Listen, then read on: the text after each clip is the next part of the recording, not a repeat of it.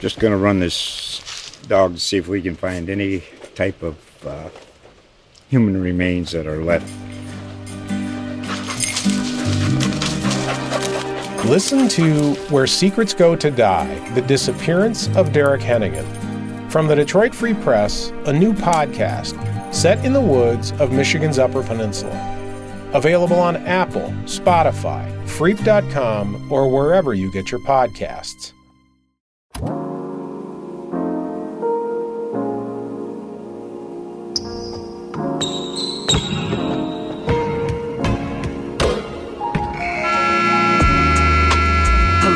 Welcome to your go to Detroit Pistons podcast, The Pistons Pulse, co hosted by me, Bryce Simon of Motor City Hoops and Detroit Bad Boys, a former D1 Hooper, current high school coach, teacher, husband, and father of three amazing kids. And I'm for the second Pistons beat writer for the Detroit Free Press. Did we not have anything else this week? I, I feel like every week we go back and forth on Twitter about something you're gonna. Maybe it was something I was gonna add to mine this week. I sometimes I forget what what the discourse and everything was um, between me and you and our intros on the podcast. Yeah, there was something I was going to add, but I can't remember what it was. I didn't write it down, so I'm not going to worry about it. Uh, maybe next week it'll come to mind, or somebody will remind me on Twitter. I'll, I'll, I'll flesh it out. But I sat here, and while you were doing your intro, I was thinking there's something I'm supposed to add to mine, but I can't remember what it is. So I'm just not going to do it.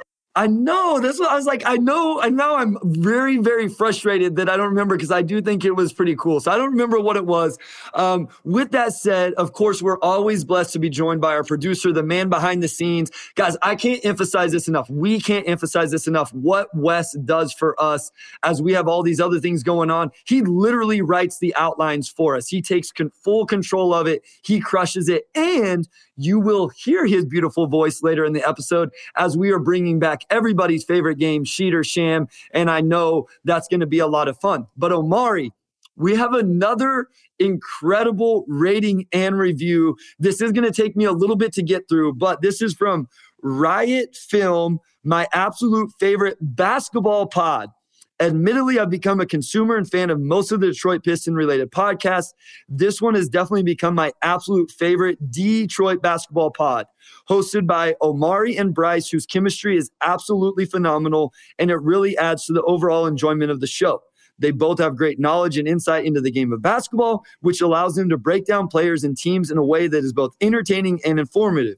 It's clear that they have a passion for the basketball and journalism and the Pistons, and it really shows in their conversations. Bryce's basketball IQ and his ability to break down players in the game is second to none.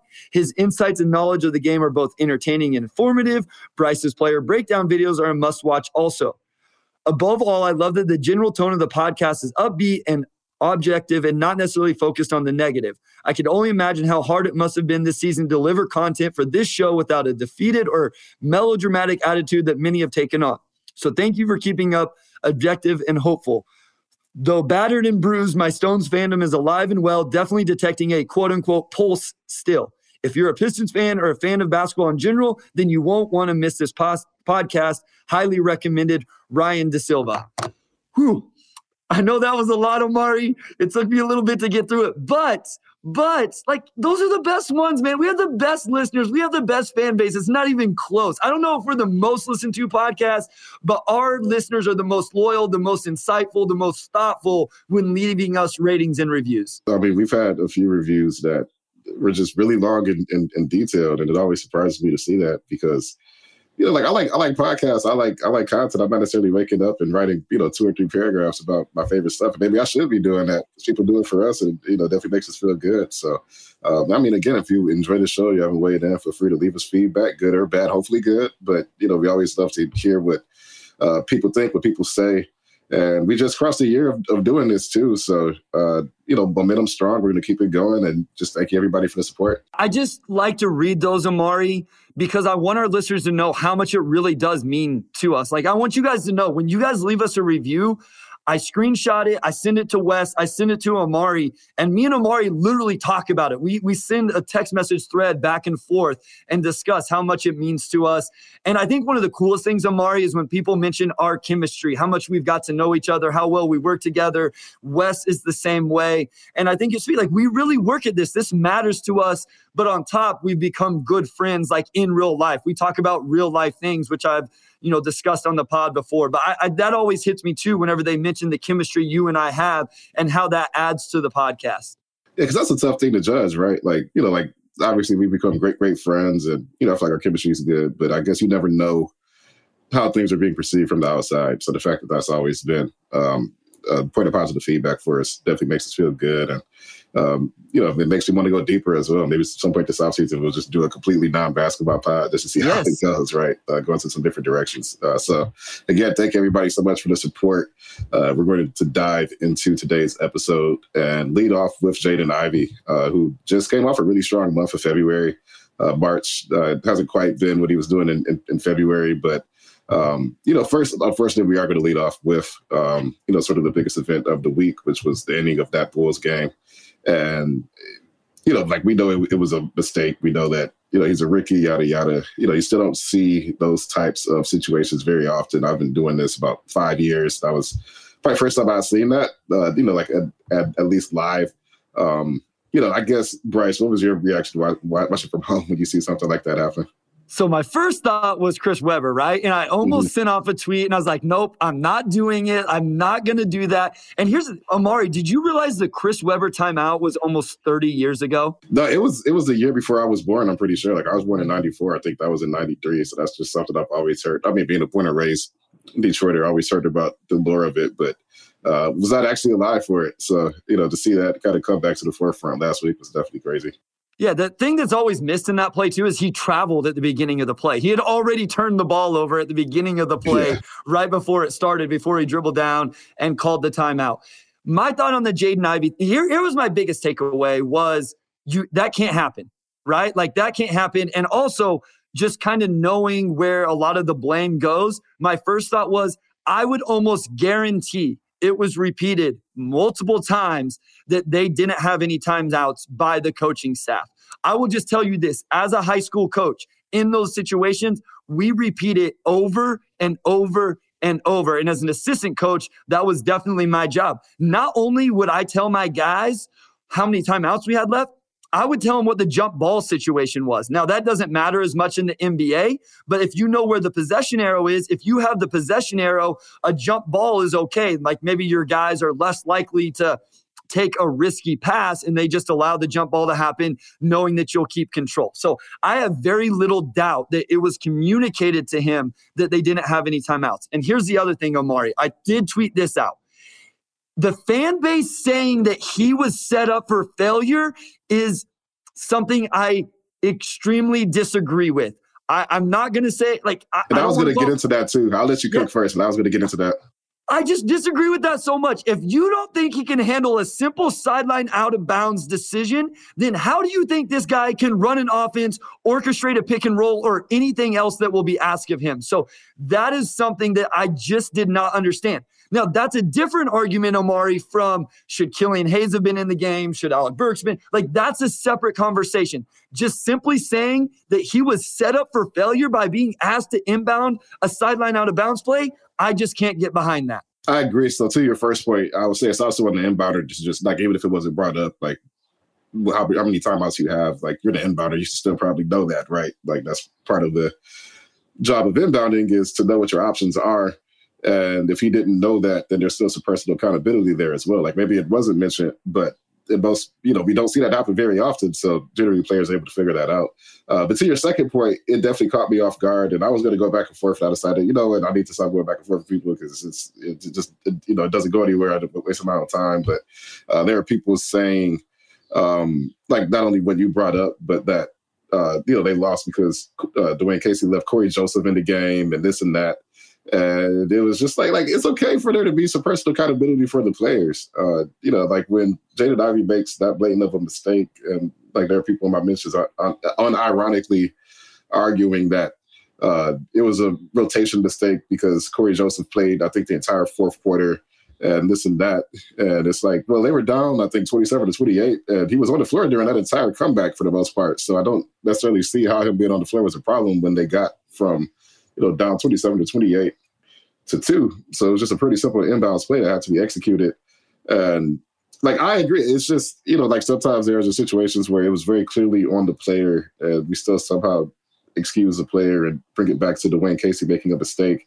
And it's like, no, like, you know, it's just the player's job to go out there and inbounds the ball. Like, it's just some stuff that, you know, I don't necessarily see as like a coaching problem where people were saying, why didn't the veterans make sure he knew what he was doing? And it's like, well, he's not to help, like, Jaden Knight is not to help his child. You know, like sometimes we, cut, we tend to coddle the players and talk about them as though, you know, if you don't literally hold, hold their hand and walk them through everything, that they're not going to be able to do it. And it's like, eh, you know, the, the NBA, you know, they're all grown men. You got to be able to sink or, or swim ultimately. And it's just situations like that where it just kind of catches me off guard when there's like a reluctance to just say, hey, the player messed up. Well, and why do we have to coddle him in the situation in general? He messed up. He made a huge mistake.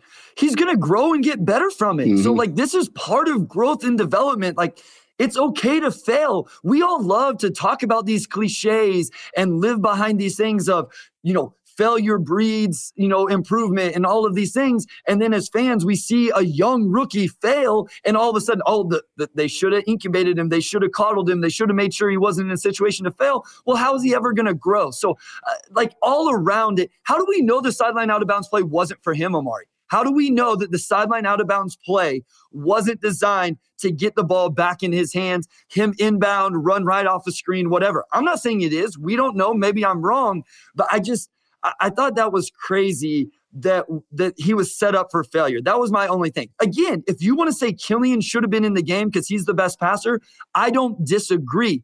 I'm just saying that to say that Jaden's not capable of doing it, I just can't agree with that. And to your point, they had found a flow and rhythm, right? This is hard thing to do as a coach. They had found a flow with that unit. And do I think he should have subbed? I do, Omari. But I also know as a coach, sometimes those decisions are hard. And you're like, man, this five has brought us back. I'm going to roll with them. We feel like we, they've earned the right to do that. And that's what Dwane tends to do. If there's a unit that's rolling, he just lets them cook. He doesn't. He's not going to tinker with something that's working. And sometimes it works, sometimes it, it, it doesn't. But I think in situations like that, you're not necessarily judged by the game management, but the result, right? So you can let a unit cook, and they bring you all the way back until like ten seconds left, and then you lose, and it's like, oh, well, he made a mistake. It's like, yeah, well, you know, he could have made a and he still could have lost. You know, like we don't know that for a fact, but they got all the way back, so clearly something was working. So, um, you know, and I also want to say, along with all of that, that you know, we did talk to Jaden after the game, and uh, you know, like one, just kudos to him for, you know, sitting down and talking to the media in the locker room. Like sometimes guys will hide in, in, in the back, not come out with the media out in that scenario. And he came out. I and, love that. That's a, that's a, I'm glad you were able to bring that up. That's awesome to hear. Yeah, you know, and he did, and you know, uh, you know, like I, I asked him a question, like we, we talked to him, and you know, he owned up to it. Like, no, he obviously wasn't happy, and you know, it was a pretty quick uh, availability. Probably talked to him for like three or four minutes, but uh, still, like he answered the questions. He took full accountability. He said, "I should have known." you know, he said, I lost this game, this and that. And Bogey and Dwane Casey after the game were, you know, saying like the game was a loss on that play, you know, like protecting him. Obviously, you know, Bogey said we as vets coach, we have to make sure he knows what to do in that scenario. Uh, but Jaden was like, no, like I messed up. Like it was my fault. Um, you know, I can't do that. I need to know better. Uh, yada, yada. And he came in and he owned up to it. And, you know, I think that's just the kind of person he is. Like he's talked after losses this season and, you know, just said we have to be better as a unit. And I think he's the type of guy that kind of wears his heart and his emotions on the sleeve too uh, which you know you kind of see in that moment, right? Like he clearly took that uh, you know fake timeout really really hard. You know, he covered his face as he walked off the court, this and that um, you know, it's clearly a massive deal for him. And, you know, and also credit to him, or I guess not really credit to anybody because it reflects how bad the Pistons are, but, you know, that's not a Chris Webber situation quite because, you know, Chris Webber's in like, you know, the biggest game in his life. And this is like a random, you know, February or March game. The Pistons have 15 wins. So uh, nobody will be thinking about this, you know, by the end of the season.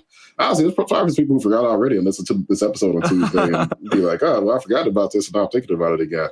Uh, but hey, we don't be court once a week, and we have to dive into it. And we're going to talk about some of the growth that Jaden Ivey's had. Yeah, let's get to the positive stuff. I, did, yeah. I don't think we meant to get off on that that yeah. much. I do want to say real quick, I do think that speaks to the culture a little bit. Everybody talks about why is Dwane Casey still here, this and that. And I, I, I realize it's a 15 win team, Omari. I know, but could you imagine if that happened with Jalen Green and the Rockets? Like, I don't mean to crush another team, but what do you think guys on that team would have said, what the storylines would have been? I love that in this situation, one, Jaden Ivey takes responsibility. I love Bojan Bogdanovich and how he handled it, how Coach Casey handled it. To me, that is proof of that there is a certain culture that has been built. And I do like that because I think there's some other teams that would have been like insane coverage. It, it wouldn't have been it wouldn't have been positive at all. And I just wanted to bring that up real quick. But you're right. We need to talk about how well he's been playing because that's what this was. This what this segment was supposed to be about. So Jaden, uh, February was his best month, uh, probably that he's played uh, yet. Man, I have his numbers up now. Uh, he averaged uh, 16.4 points. He shot 44.5% overall. Um, obviously, which is great. Uh, 42% from three, 41.9 technically uh, 5.8 assists against 2.6 turnovers. So, you know, he's uh, he's dishing, you know, about two assists for every turnover, uh, which is fantastic. Actually, a little bit be- better than that, uh, which is great. And you know, I think we've just kind of seen, uh, really since the beginning of January, uh, that he's kind of turned the corner as far as being more of a lead guard and lead playmaker rather than just this really athletic and quick uh, sort of off ball guy uh, that you kind of just want to regulate into making more simple decisions. Like I think he's really grown up a lot as a primary playmaker. And I would say he's probably done more in this last month to convince me that he can, like McKay's on the bench next season, that you can just leave Ivey in at the one and put him with Burks, or like let's say they draft a wing, you have him at the two or whoever, that that could work. That could work. Like I'm fully buying into him as a primary guy. And while he's probably not ever going to be like, you know, like a the best passer in the NBA. I think he'll be good enough, like maybe Derrick Rose level, or just good enough to where you know that he can do it and create plays and be really, really good out there. Yeah, man, I'm with you. And I thought I was high on Jaden Ivey, and I thought I was high on Jaden Ivey's passing, but he's exceeded my expectations. And we've talked about this. The only place he hasn't been what I was hoping for was on the defensive end. And and I will say, the effort level and he's he's flashed and put some possessions together since the All-Star break where even it's like at least there's some growth now, man. At least we're seeing him a possession here and there where it's like, okay, Jaden, we can work with this and we can grow from this. Offensively, Omari, it's it's not even close. He is he has exceeded what I felt like were high expectations. I know some people would disagree because of what the episode where we predicted what his stat line would be. He's been incredible. 42% from three during the entire month is insane for a guy who everybody said can't shoot. The mid range has been far beyond what I ever could imagine. I-, I will tell you this there's a lot of people who I really respect, who I really like, who have been hard on Jaden Ivey, and even they are giving him his flowers right now for how he's playing. And I think the best thing is he has shown that ability to control his pace and change direction, change speed, play with some nuance in the ball screens. I'm with you. I didn't know if he was ever like, hey, we got to stagger because he needs to just completely run the show. But that's where he's at right now, right? Like if we go into next season and it's not Scoot and you have Cade and Ivey, I think you play Ivey for six minutes next to Cade, and then you take Ivey out, and then he's essentially the second unit point guard. No, absolutely. Like you could stagger them, I think, for 48 minutes and get above average playmaking uh, the entire time down. And two very different types of playmaking, mind you, right? Like Cade does not have Ivey's athleticism, so he's going to, you know, probe and prod a lot more. Whereas Ivey's just going to make a quick decision, to get downhill, and even dump the ball off for his body in the corner. Uh, which, you know, I really like the two passes he probably makes the most, like you see when he's in there with an athletic big man, uh, Duren Wiseman.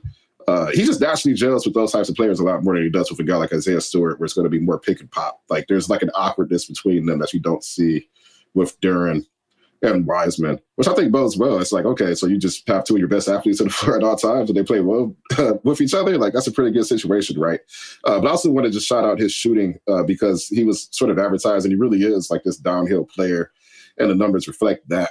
But he attacks, he is more comfortable attacking the game as a shooter than I expected. If the defense is going under, he has no qualms at all, just like taking threes and like those pull up twos. Uh, and you don't necessarily see that from uh, super athletic guards as much. Like we don't see Ja Morant take those jumpers as much. Uh, but we do see Westbrook take those pull ups a lot. And I, like long term, maybe you hope Ivey's a little bit better at it than Westbrook's been. But I would say this in the month of February, uh, among our rookies, Jaden Ivey was third in attempts with 4.8. Only Malaki Branham and Keegan Murray were ahead of him. Uh, percentage wise, uh, three this, point. This is just three pointers. This is just three pointers. Oh he wow! was third nice. in three point attempts among all rookies, and his percentage. Uh, if you talk about guys who are taking more than four, or at least four, the only guy who shot the uh, three better in that span was your guy Agbaji uh, who knocked down 44%, but he shot the ball better than Branham. He shot the ball better than Keegan. Uh, he shot the ball better than Jabari Smith, who, of course, has struggled this season. Uh, but also, like a guy like Bennedict Mathurin, you know, whose three point percentage is kind of falling off of a cliff. He's shooting 31%. Uh, you know, we're at the point where Ivey, like, he's just holding his own amongst the best shooters in his draft class. Like Keegan Murray Bowser, like these are guys that we do can shoot the ball. We didn't know Ivey could And last month. And I have to look at his numbers all the way from New Year's as well, but he's been up there with the best shooters of his class. And I think what that does is it allows him to be more effective in every play type, Omari. Because one thing I was worried about is people would just go under the ball screen on him and just force him to take that shot. Well, if he can step behind and, and make it, okay, well, now you got to go over the top. And then I was worried they'll just play deep drop coverage on him with the big, force him to take the mid range jumper. Well, now he's shown an ability to stop and pop and, and make that mid range shot. So now you have to guard him at all three levels because eh, he's able to make shots with some sort of effectiveness. And it also makes him effective off the ball. If he's running off a staggered screen, you can't just cheat it and uh, say, okay, well, you can catch and shoot the three. If you got to trail him, well, then he's going to curl it, get downhill, and good luck. I, I never thought I would be saying this, Omari, that I think the biggest area of improvement for him offensively is actually finishing at the rim. He's getting there, but he just missed so many of those easy ones. And at the end of the day, though, I would rather that be what we're talking about right now than, man, the three point shooting's at 25% or he's only taking one mid range jumper a game.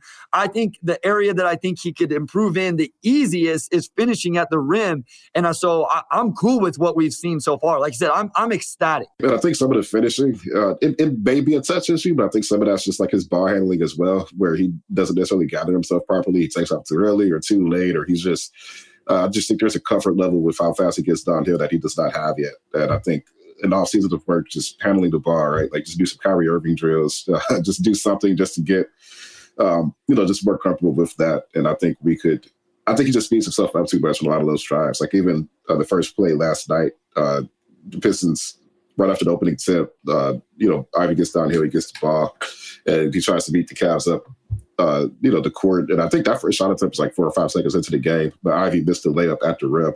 And we see that happen not every game, but maybe every other game where he's got a layup that he just got a hit that he just doesn't. So uh, that is sort of the irony in that, like, you know, he's become so comfortable as a shooter that the downhill aspect actually hasn't been as strong as maybe we expected. Like he's getting down there, his percentage at the rim is still solid, but uh, there's definitely another tier he could get to, and that's actually my biggest growth area for him as well. Like you can knock down shots, now you have to punish teams when they are going over the screens, right, and actually be the downhill force that we know you could be, and that's you showed at Purdue.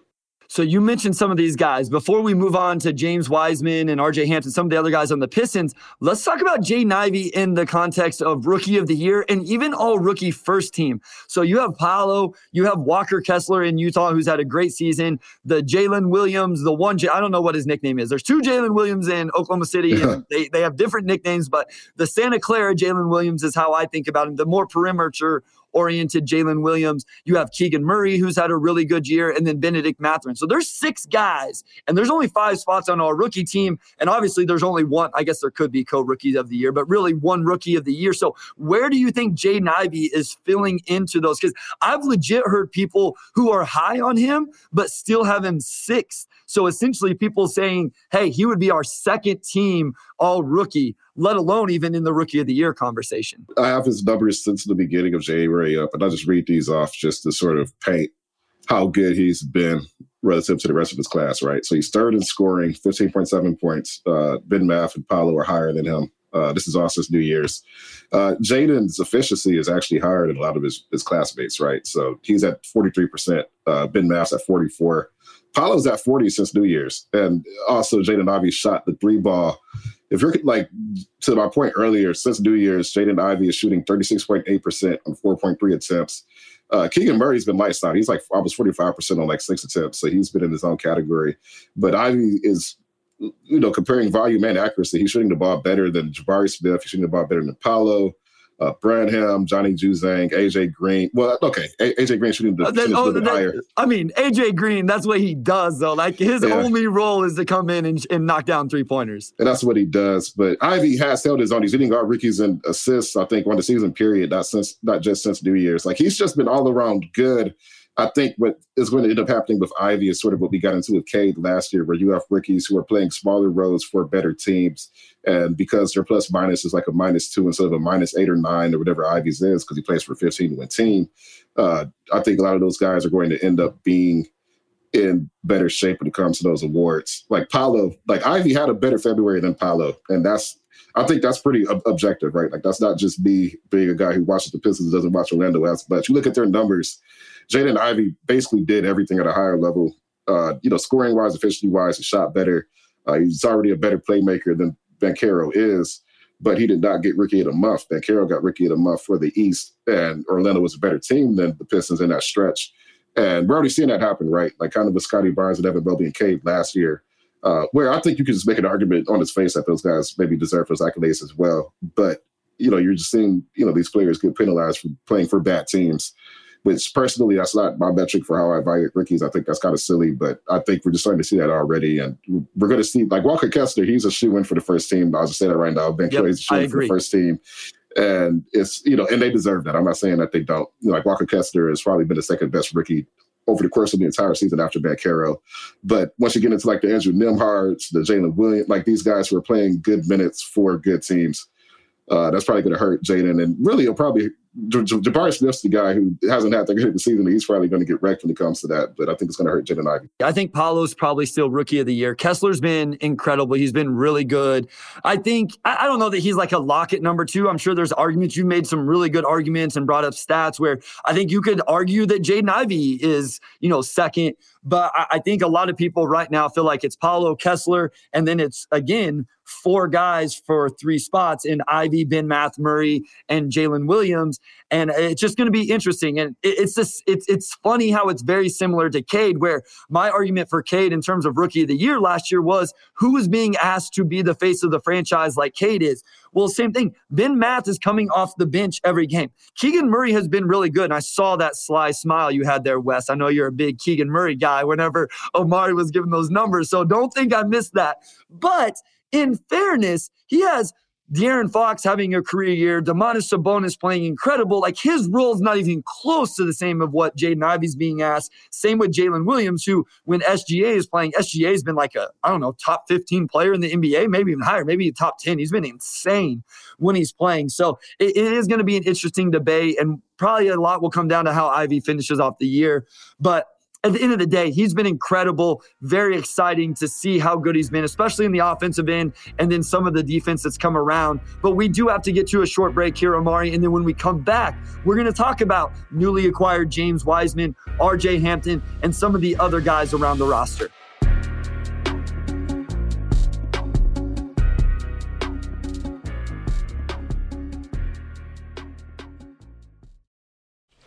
Just going to run this dog to see if we can find any type of uh, human remains that are left. Listen to Where Secrets Go to Die The Disappearance of Derek Hennigan. From the Detroit Free Press, a new podcast set in the woods of Michigan's Upper Peninsula. Available on Apple, Spotify, Freep.com, or wherever you get your podcasts. All right, we're back with segment two, and we're going to dive right into James Wiseman. Uh, and I wrote about this on on, on uh, Friday, actually, for Saturday. Uh, that he's had a, a, a, bigger role maybe than we would have. We knew he would play, but I think for him to start uh, their last four games, for Isaiah Stewart and Jalen Duren being out, that's the type of thing you can't really predict. And I'll let you lead the segment off. But I guess if you're looking at the at what Wiseman's done well so far, uh, what are some of the things that come to mind immediately for you and just what we've seen over the last two weeks or so? Yeah, I mean, I think for the most part, he's been what I thought he was after doing some of my dive into film and scout and all of that stuff. And that, that's a good and bad thing, Omari. It's a good thing in that he's shown the things we thought he could do. He is athletic, he's long, he's seven foot. He's actually been rebounding the ball decently two games of his six with the Pistons. He had 10 rebounds, two games he's had nine. So, but we've also seen the deficiencies with the rebounding. Offensively, you can see where he can be a bucket. I mean, he had a 23 point game on 11 shots, but we haven't seen some of the stuff I was hoping to see. That the shot hasn't necessarily looked great. He has taken one three in every game, so he is one of six with the Pistons. He's taken some mid range shots, made a couple, missed a couple. I would like to see him just be used a little bit more on the perimeter. Let's see what his ability to put the ball in the deck is. We've seen, I think, one or two transition like grab and go opportunities. The defense again, it is what it is. I thought we've seen some good ball screen coverage possessions, and then we've seen some, and then we've seen some where he struggled, and then just the off ball awareness in general. So, like I say, in a sense, he has been what I thought, and that's a good thing, but also a little bit frustrating. The one thing I do like Amari is in Detroit, you're seeing him get the opportunities the Warriors fans didn't feel like he was getting, which is playing through some of these struggles. And and whenever he doesn't play effectively, he's getting to continue to play with Detroit. I would say offensively, like he has been good. Like his post game is good. Like he's got some shooting stroke and you know, but the efficiency probably hasn't been there that you would want to see. He takes a lot of shots from short mid range, and I think he's taken like five threes so far. He's only made one. That hasn't necessarily been there. And I want to bounce this off of you. Like the more I watch James Wiseman, I don't necessarily see I don't necessarily see a center. I see a guy who's like kind of like that hybrid four or five that you see in guys like John Collins or Jaren Jackson Jr. Where like on paper they have center skills, but just the things that they're deficient in with James Wiseman, like he can rebound, but uh, you know, like he's probably not like that Jalen Duren here rebounder, and because he does have some shooting stroke, he does kind of strike me offensively as a guy who might be able to play next to a more traditional five, assuming that shot comes around. Uh, because that is a shot that he kind of hunts out naturally, and I think that just kind of positions him better uh, rather than uh, maybe being more of a post-oriented guy. Although along with that, I would say that they do miss some um, some some easy layup opportunities too. That he probably should be scoring ball a bit better than he has been as well. Yeah, man, I keep going back and forth more. I think my biggest frustration right now is I haven't seen those four man skills come to fruition like I was hoping to see. The shot hasn't, I, am still not sure I buy the shot. What, how do you feel about the shot? Because like if I had to, so I, I did the Twitter poll on who you would trust more to make a shot. I think between Wiseman, Bagley, Duren, and I think I put Hami in there just to have some fun. And the fan base actually said Wiseman. I think I would go Marvin Bagley the third right now. Where would you be on that? Because I don't know why I'm struggling to get there with the shot, but I just I don't feel like I trust it. I don't know why. I think Bagley is a more comfortable looking shooter. Yes. And he's also not efficient as well. Agreed. But I think with Bagley, there's probably a bit more of and I don't want to say James Wiseman second guesses, but I think there's just more familiarity with, you know, I think Bagley's just more comfortable. He's been here a year, like, you know, like his teammates him, yada, yada. And with Wiseman, there's still a lot of not exactly knowing what this guy can do, like from his teammates. So I think that just some of that uncertainty or just like that discomfort reflects in how he shoots, where, you know, maybe there's like a, like he takes a lot of shots that are not like, like this pick and pop is for me. It's like, I don't see anything else. So I'm just shoot right. And there is a difference in that where, you know, maybe you don't feel as confident the shot's going in when there's that moment of hesitation, like, all right, I guess I'm just going to take this shot, which I think we've seen a lot of. And that will correct itself down the road. Like, he just got here. Um, like players have been out, like maybe just from a comfort level, he hasn't had the perfect environment for him to just get going, even though he's also been starting. So there's a, a mix of a lot of things going on right now. But uh, I also say that I, you know, if we're just going over the entire roster, I don't know if I want either of those guys taking that shot, but I probably would lean Bagley just because there is more of a certainty with what you get from him.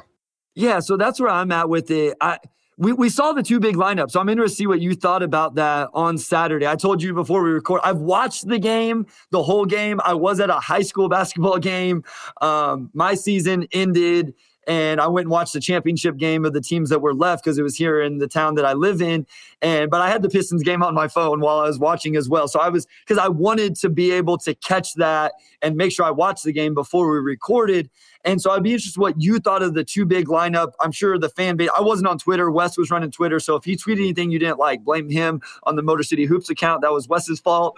but I was just curious what you thought of that because the they, the scoring wasn't great, and so I could imagine that a lot of people were upset with the spacing and that too big lineup. But but what did you think about it?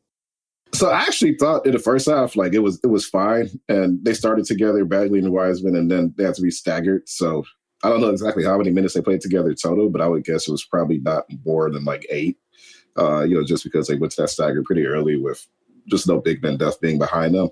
But they won the rebounding battle against Cleveland, uh, which was good because I think they got crushed when they played in Cleveland a few weeks ago, uh, right before the the trade deadline. And you know, and that's something that Dwane Casey brought up after the game. Like, if we're going to play two bigs, we need to see more results from that.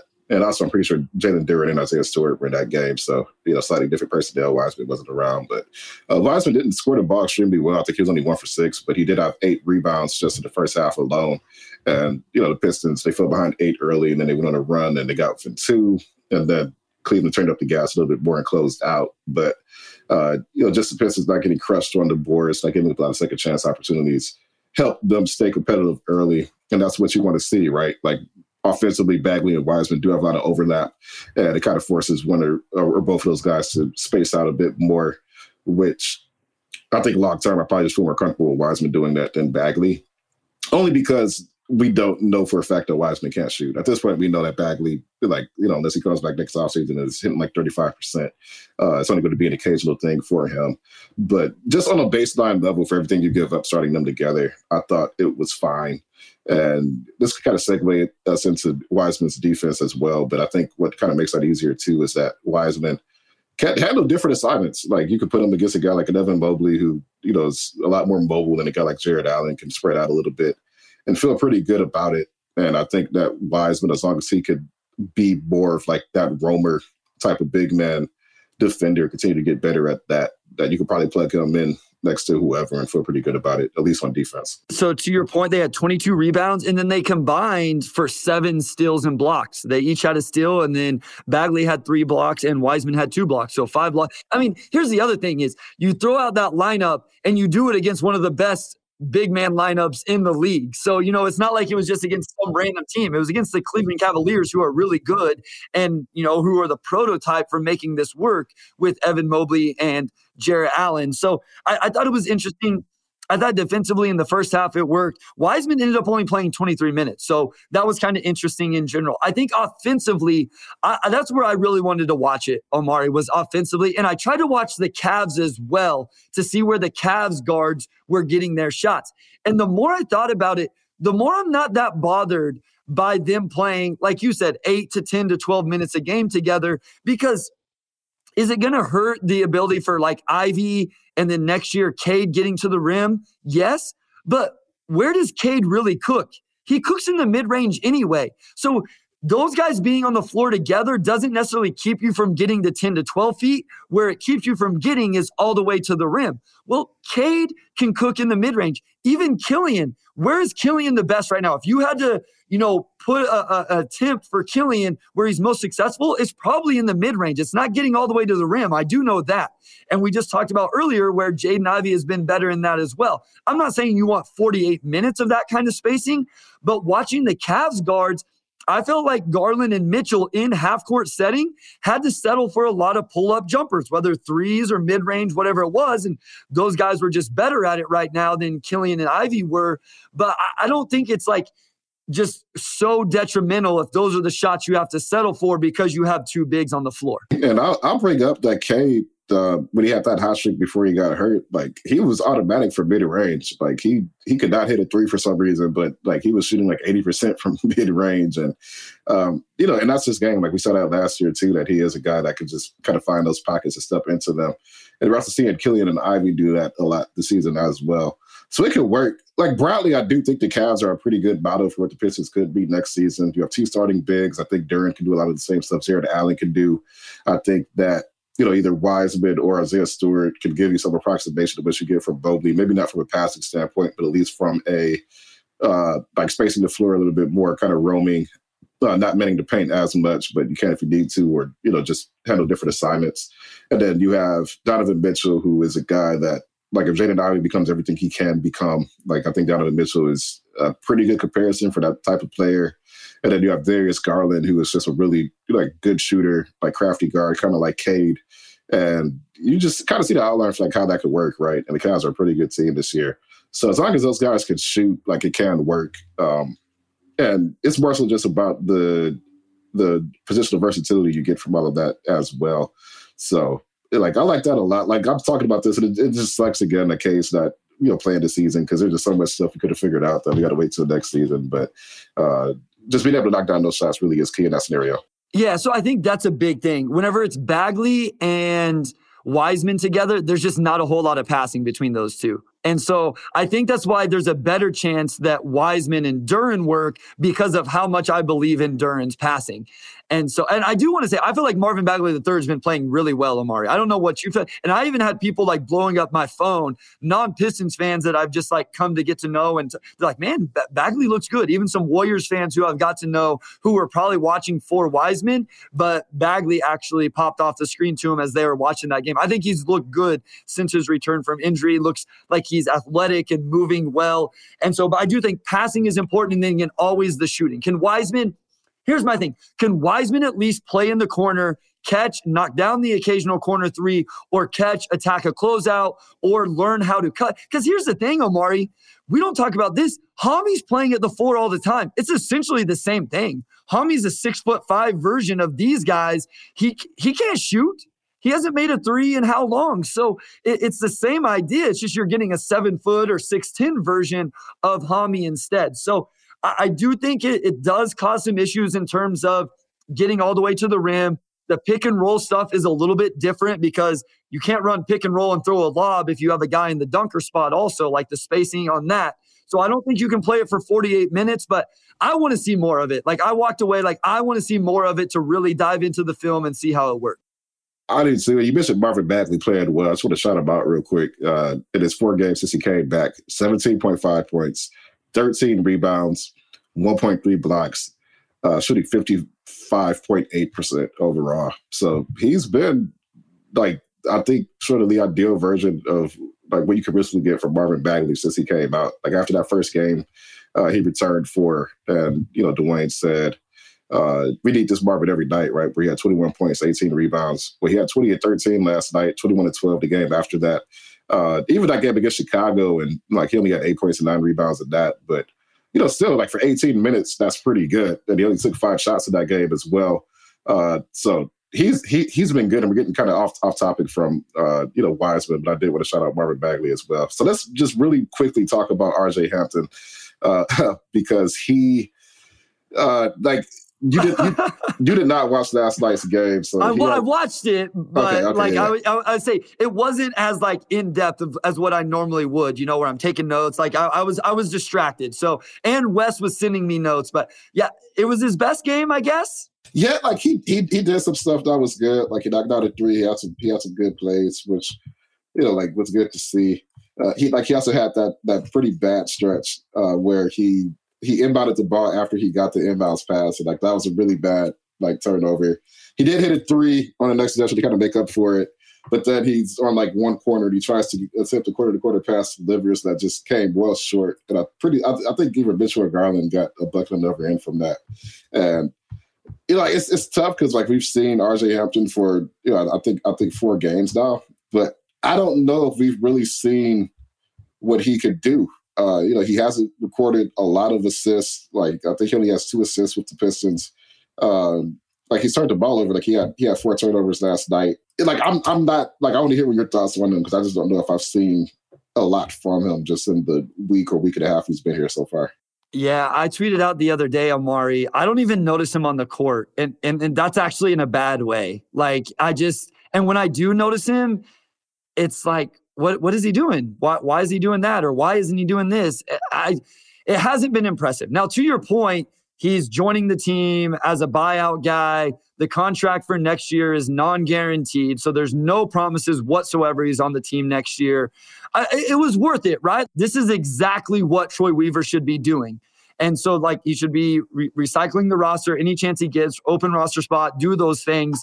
But I just, I haven't seen it or seen even some flashes where I'm like, okay, they can work with that. If we, if we could get some more consistency with that, I like it. Like right now, my opinion would be you don't guarantee that contract and you let him walk in free agency and you go find a better replacement. That's where I'm at right now. Now there's still what 15, 16, you know, 20 what is there 20 games left something like that, a month of basketball? Yeah, it's like it's like 8 18 games left or so around that. Yeah. So like there's still time. And again, He's only four or five games into it. That's a really good point. and it does take some time to acclimate yourself to a team and to a roster and all those things.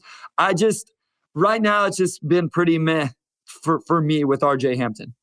Yeah, like I think that's probably the best way to put it. It's just been pretty meh, and you know, for a player who's like as athletic as he is and kind of came into the league with he was a little bit of a mystery box, right? Like we could develop him, and there's probably different outcomes for the type of player he can become. But he's got a really good base skill set to work with. I just think in the last week or week and a half or so, you want to see some sort of uh like what is his NBA skill? And we just have we just haven't seen that yet. He hasn't shot the ball particularly well. He did have 11 points against Cleveland. Uh, you know, in a game that was pretty much a, a blowout, uh, at, like before the halfway mark. And I just haven't necessarily seen what is his skill that's going to keep him not just with the Pistons, but uh, you know, just on an NBA team at some point. And that's kind of what he needs to, to show, right? Like, what is he going to do that allows us to play him with Killian or allows us to play with Jaden? Like, what does he bring that's a complementary skill? And we just haven't seen that. Yeah, because even someone like Hami is a good point of that, Omari. Like the skill set isn't great, but he brings energy and athleticism and he gets stuff done. And and right now, if you ask me what what is the thing that RJ AJ Green, we brought up the random name. AJ, you know what AJ Green does? He shoots the ball really, really well. And if you ask me what does RJ Hampton do really, really well, I don't have an answer for you. Uh, but we got to take another short break here, and then we're gonna play your guys' favorite game. We're gonna bring Wes on, and we're gonna play some Sheed or Sham, and we're gonna have some fun, Omari. Just gonna run this dog to see if we can find any type of uh, human remains that are left. Listen to Where Secrets Go to Die The Disappearance of Derek Hennigan. From the Detroit Free Press, a new podcast set in the woods of Michigan's Upper Peninsula. Available on Apple, Spotify, Freep.com, or wherever you get your podcasts. All right, we are back with our final segment, and we're going to bring our guy Wes Davenport into the fold to lead us into some Sheed or Sham, which I don't think we've done in a couple months here. It's been so, a while, man. Yeah, so yeah, should it's be been a bit. And it's been so long, I actually lost the note of who won last time. So do either of you remember? I'm sure it was me. Like there's very little Bryce. doubt. Was it really was me? Bryce. No, Okay, it- let's no, go. It was Bryce. I can't. Yeah, I remember. I, There's uh, no way Omari actually. What day is it, Omari? What day is it right now? oh, today's Sunday. I know. What is the uh, date? What is the date? Uh, it's March. It's March fifth. It's March fifth. Okay, all right, all right. But he's getting better. He's he's get- he's growing. It's March fifth. Uh, you know, it's like this is this is the late part of the season, so I have nothing to do except check the time and weather. So, and and and what day it is, what day of the week it is. This is what I do in March. You ask me in, in December, I don't know what's going on. This time of the year, I know what's going on. That means I'll, I'll be I'll be out there in a month, Omari. One month Oh, yeah. from uh, I believe it was yesterday or the day before. Me and me and Randy will be out in Detroit for for a handful of days. So, Marking the days down. all right, Wes, what do you got for us today? Well, so great. So Omari remembered. So we know the standings then. Bryce, you've got two wins. Omari, you've got three. First question. Pull it up on the screen here. Uh, according to just an obscure Wikipedia fact, uh, the Pistons' first ever home arena was a local high school gym in Fort Wayne. She Where's- or Sham. Bryce, you Where's first. Keith Black Trudeau whenever you need him? Uh, I feel like I should know this because I've recorded like five hours of podcasts of Pistons history with Keith. I'm gonna say Sham. Well, I'm gonna go see. Uh, like this, I have no idea. I mean, I'm not gonna pretend I know a lot about the Fort Wayne Pistons. I'm gonna go see. It just that, that that just seems like a Fort Wayne thing. I don't know. Like that's just like if I had to come up like if I had to invent a basketball team that started off in Indiana like 80 years ago, like that's just a nice quaint beginning, right? This high school gym, and now they play.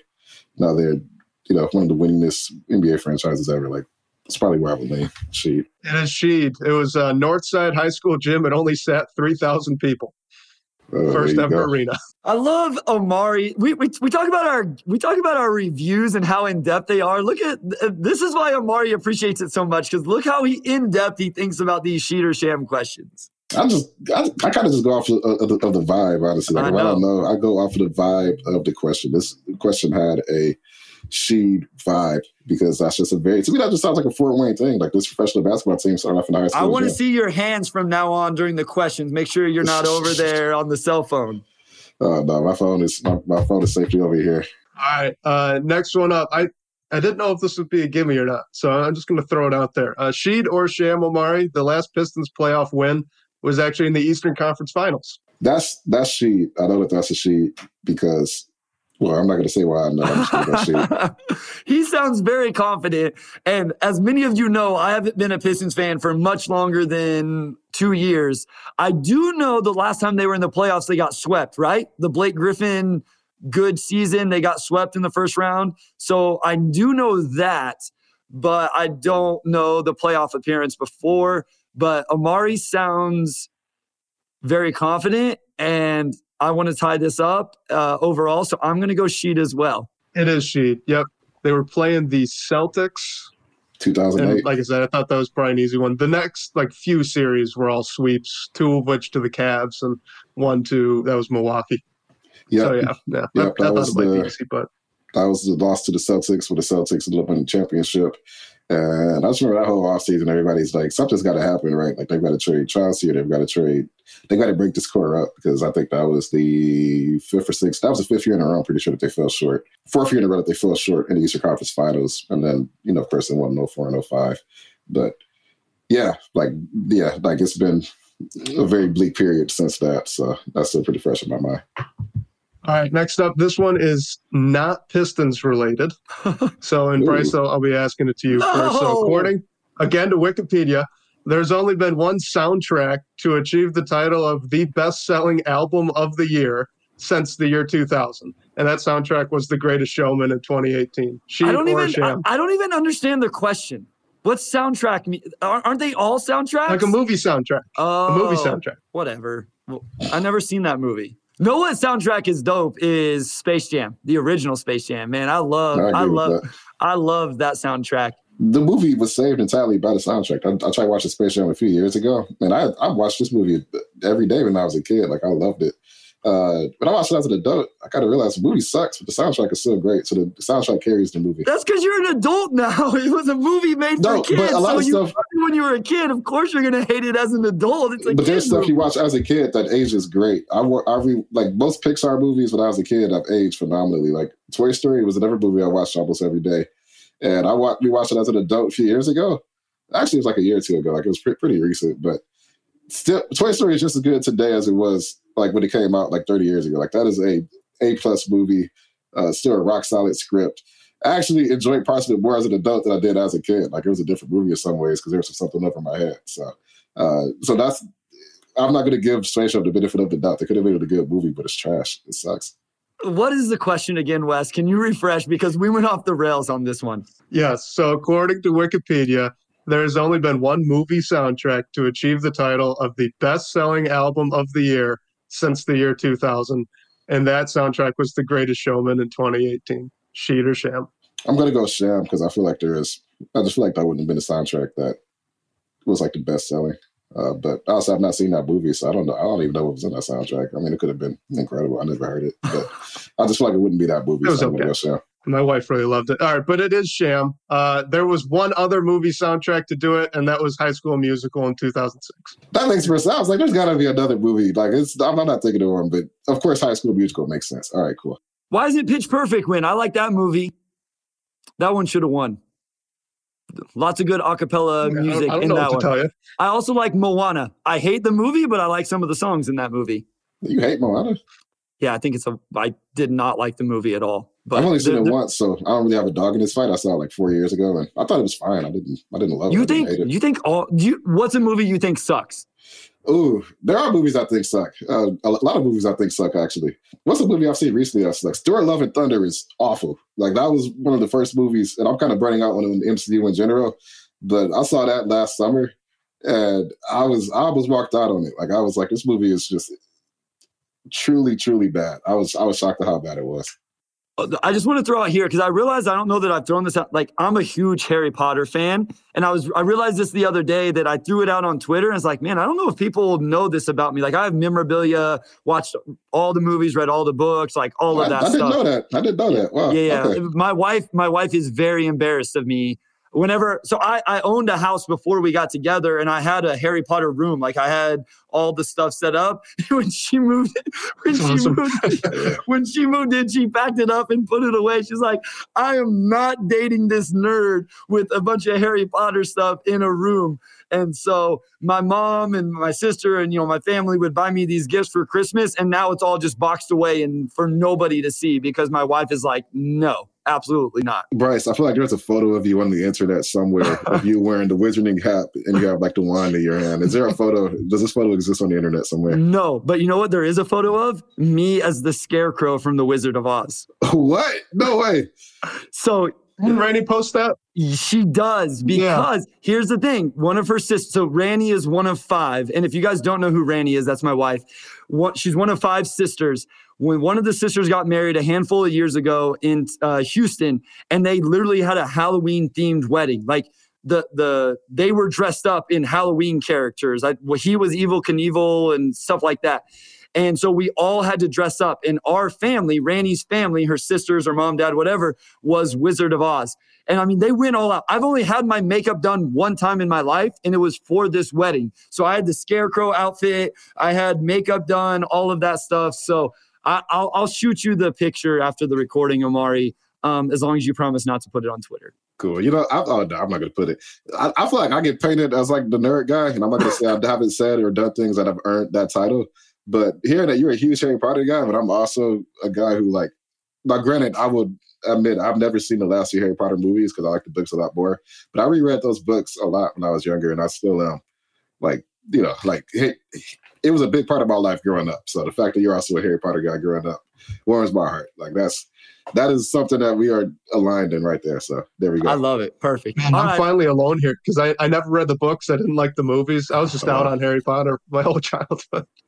All right, episode's over. You, all of your Sheed and sham work is done. We're cutting it. Okay, now, all right. What's the Now, next hold one? up, I'm up two one, so we got to finish this one. I think you're up three one. Well, yeah, 3 1. Oh, okay, cool. Three one. Yep. This one's going to you first, Omari. So, All right. the last player to be drafted directly out of high school before the NBA implemented the draft age rule was selected by our Detroit Pistons, Sheed or Sham. Ooh, there's like two players I have in mind. One who played for the Pistons and one who did not. And I'm trying to remember who was drafted first. I'm pretty sure that's Sheed.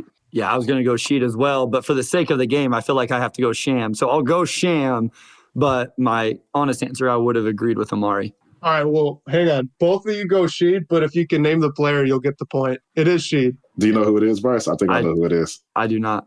Amir Johnson. You know, Amir Johnson. it is Amir Johnson. we go. Nice. Good for Yeah. you, Omar, Man, There you we go. deserve that one. There we go. Yeah, Amir Johnson is funny because there was there was a lot of young guys the Pistons had in that era. Uh, it's funny because like I, I, I tease Pistons fans now for like last one to every young guy, but like I remember like when they drafted Amir Johnson and they were I remember watching on TV. Was, he was like the 57th pick or something, and I don't know why I was like 12 years old watching the draft that late. Like I was sick, but uh, you know they were like yeah, like probably last guy to be taken out of high school before the rule changes, yada yada. And he would play like spot minutes here and there and be pretty good. And I was like, I feel like he's probably an NBA player. Granted, I knew very little about the actual game of basketball and how it's played at that time. But I was right. Amir Johnson played like 15 years. Like I remember he, you know, like when he left the Pistons, he uh, established himself, I think, in Toronto after, and was like pretty good. And he ended up playing like a really good 15 years. So. Uh, yeah, no, like Amir Johnson was like one of my favorite Pistons in the brief time he was in Detroit, and he also has a very classic video with Rasheed Wallace, you know, singing a Christmas Carol. So just a fun fact of Pistons lore for those who know. Yeah, so he went to, yeah, you're right. So he had what, four years in Detroit and then six years in Toronto, two in Yep. Boston, two in Philly. So uh, what is that, 10, 12, uh, 14 year NBA Yeah. career? So there you go. I'm like the Amir Johnson historian. Apparently, I just recounted this man's entire career. Take that, Keith Black Trudeau. Take that. No, I'm just kidding. Keith, Keith is our guy. So, and I know he listens to the pod, so hopefully he gets a laugh out of that. Next one up. This one is St. Patrick's Day themed. So, uh, Oh. Bryce, you first. Gross. Corned beef and cabbage. That's a classic St. Patrick's Day dish, but it's an American invention, Sheed or Sham. Disgusting. And I will go sham. I'm gonna go Sheed, Didn't No. you make me eat one of these in Detroit? cabbage, and, and beef. Or maybe we were talking about a restaurant, or not in Detroit, in Denver. Maybe we were talking about it. Yeah, you were trying to take me. Is this gyro? Is that what is, this is called? No, that's uh. So No, that's it's not a euro. yeah. no, it's no. This is not entirely different. I'm not. I'm not necessarily a, a cabbage. I like corned beef. I'm not a huge cabbage guy, so I would never advocate anybody to like. I like. I don't dislike cabbage. That's just not a like. When I think of something I'm to eat, I'm never to be like, I want some corned beef and cabbage. Like that's just not me. But uh, I'm to go. I'm to go Sheed. Uh, I'm not. I'm no St. Patty's expert. You know, in fact, I probably didn't know anything about the holiday until it's Michigan State, and it was like the, the, the Super Bowl at Michigan State. I'm just to go Sheed because I know a lot of dishes that we associate with uh, other cultures were actually invented here, and that seems like one of the ones that would be. Like a lot of people think like oh, they eat orange chicken in China, but nope, that's American. So I'm just going to go Sheed. You are right. It's Sheed, but it's kind of a technicality because the Irish apparently eat ham, not corned beef. So it's ham and cabbage. Corned beef is actually like Detroit has foods that are not like necessarily known as like local local foods, but then you go to other cities and it's like it's actually pretty hard to find. Corned beef is a food that you find all over Detroit that you can't easily find in other cities, but in Detroit it's more just corned beef sandwich than corned beef and cabbage. I don't know where you get corned beef and cabbage, but I can name like three corned beef spots that are really good. I'm not interested.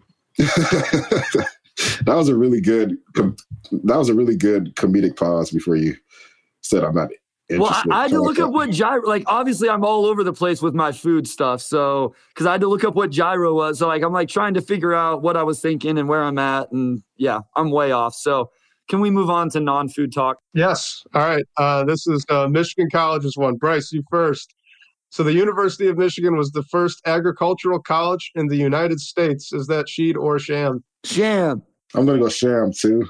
Uh, I don't actually have any reason to do this except pettiness because Michigan State's known as agricultural college. I don't know if they were the first. I just feel like we're known as a farm school, so I just I just have to deny the University of Michigan that honor. So, sham. I'm kind of upset that you didn't just know that offhand, Omari. It is sham. It was Michigan State. All right, there we go. I was pretty sure. I was like, I know that you we are known that. as that, but I didn't. I didn't know for a fact that we were the first one. Because like you go across the Big Ten and like almost out of school is like kind of feel like farmy, you know, like you know, like Ohio State's in Columbus, so that doesn't feel that way. But you know, like Big Ten, like that's just like you have all these big six eleven dudes. I will you tell know, like, you this, like farm country. I don't associate the University of Michigan or Michigan State with agriculture nearly even close to the same way I do Iowa, Iowa State, Nebraska, Kansas State. Like I'm just I mean, gonna say fair. that like, it's not yeah, even close. Yeah, like like I said, I, like I knew, yeah, I knew we were the farm school. I just what I did like my Michigan State orientation. They like they, they probably told us like yeah we were the first farm school. You know that was like 11 years ago, so you know never believe like it just never came up a whole lot. While I was in school, like you know we were the first farm school. I just knew we were a have one of the ever, original farm schools. Have you ever been in a tractor? I've not ever, not to, to, to my knowledge, I have not. Like, I, there are no tractor moments that singled in my mind in my lifetime. So I'm just gonna say no. How close have you ever been to a cow? Uh, pretty close. Like so, you know, like I was not at a uh, zoo. No, yeah, no. Like I have been. So I did an urban uh like farming like apprenticeship when I was in high school. Uh, actually, like between my junior and senior year, and one of the farms we went to had uh like farm animals. So they had like chickens. I think they had like one cow, stuff like that. I've been around cows in other areas of my life too. I don't know when I, you know, I'd have to sit back and think of all the cow moments I've had in my 28 years, but there's been at least one. I can't remember that one. Okay. All right. Fair enough. That was also like a long time ago. So we're jumping back to St. Patrick's Day on this oh, one. Right. Omari, we'll ask it to you first. So there's a classic Disney Channel movie, St. Patrick's Day themed. It's say classic, sarcastically. It's called The Luck of the Irish in which the hero defeats an evil leprechaun in a game of basketball and then banishes him to the shores of Lake Erie. Is that Sheed or sham? Sounds like an awesome movie. Sounds like a fake movie. I've never seen that. No, that's a real movie. It's Sheed. It is a real movie. You know what's funny? So I know there's a Futurama episode called The Luck of the Fryrish, but I didn't know it was based off of a Disney movie called The Luck There's a Irish. what episode? Futurama. You, you never seen Futurama? Never watched it either. No. Really? No, oh, that's crazy. All right, I'm just I don't know. I'm just gonna say I'm just gonna say Sheed. I have no clue. It is Sheed. That is that is the actual uh, end re- resolution to that plot of that movie. I couldn't pass up the chance to go basketball, Great Lakes, and St. Patrick's. excuse me, St. Patrick's Day in one question. This when, is too much. It when is, is St. Patrick's Day? Like, it, when is this coming? I don't even know. Okay, it's coming up. sometime this month. It's sometime this month. my wife's excited about it. Yeah, I I never know because it's like during the season. Um, you know, so I never know when the holidays are in the middle of the season because I'm probably going to be working during them. So I would even check. All right we got to shut it down. Wes, thank you. Hopefully, you guys enjoyed that. We know we got a little bit away from basketball in that one. This time of year, sometimes it's fun to do that. Um, always big shout out, Wes. Thank you. We will be back next week with Matt Babcock of Cerebro Sports, recently of Draft Digest. He's all over the place. We'll talk some more NBA draft and just this team in general, what they did and didn't do at the deadline, what they can and cannot do this offseason, which should be a really great episode. Omari, take it away, my guy. All right. Thank you, everybody for listening in this week. Uh, we'll close it out. Uh, big thanks to our producer, Robin Chan, our executive producer, Antoinette Delgado, and our sports editor, Kirkland Crawford. Also, shout out to Wes Davenport, as always. We'll talk to you all next week.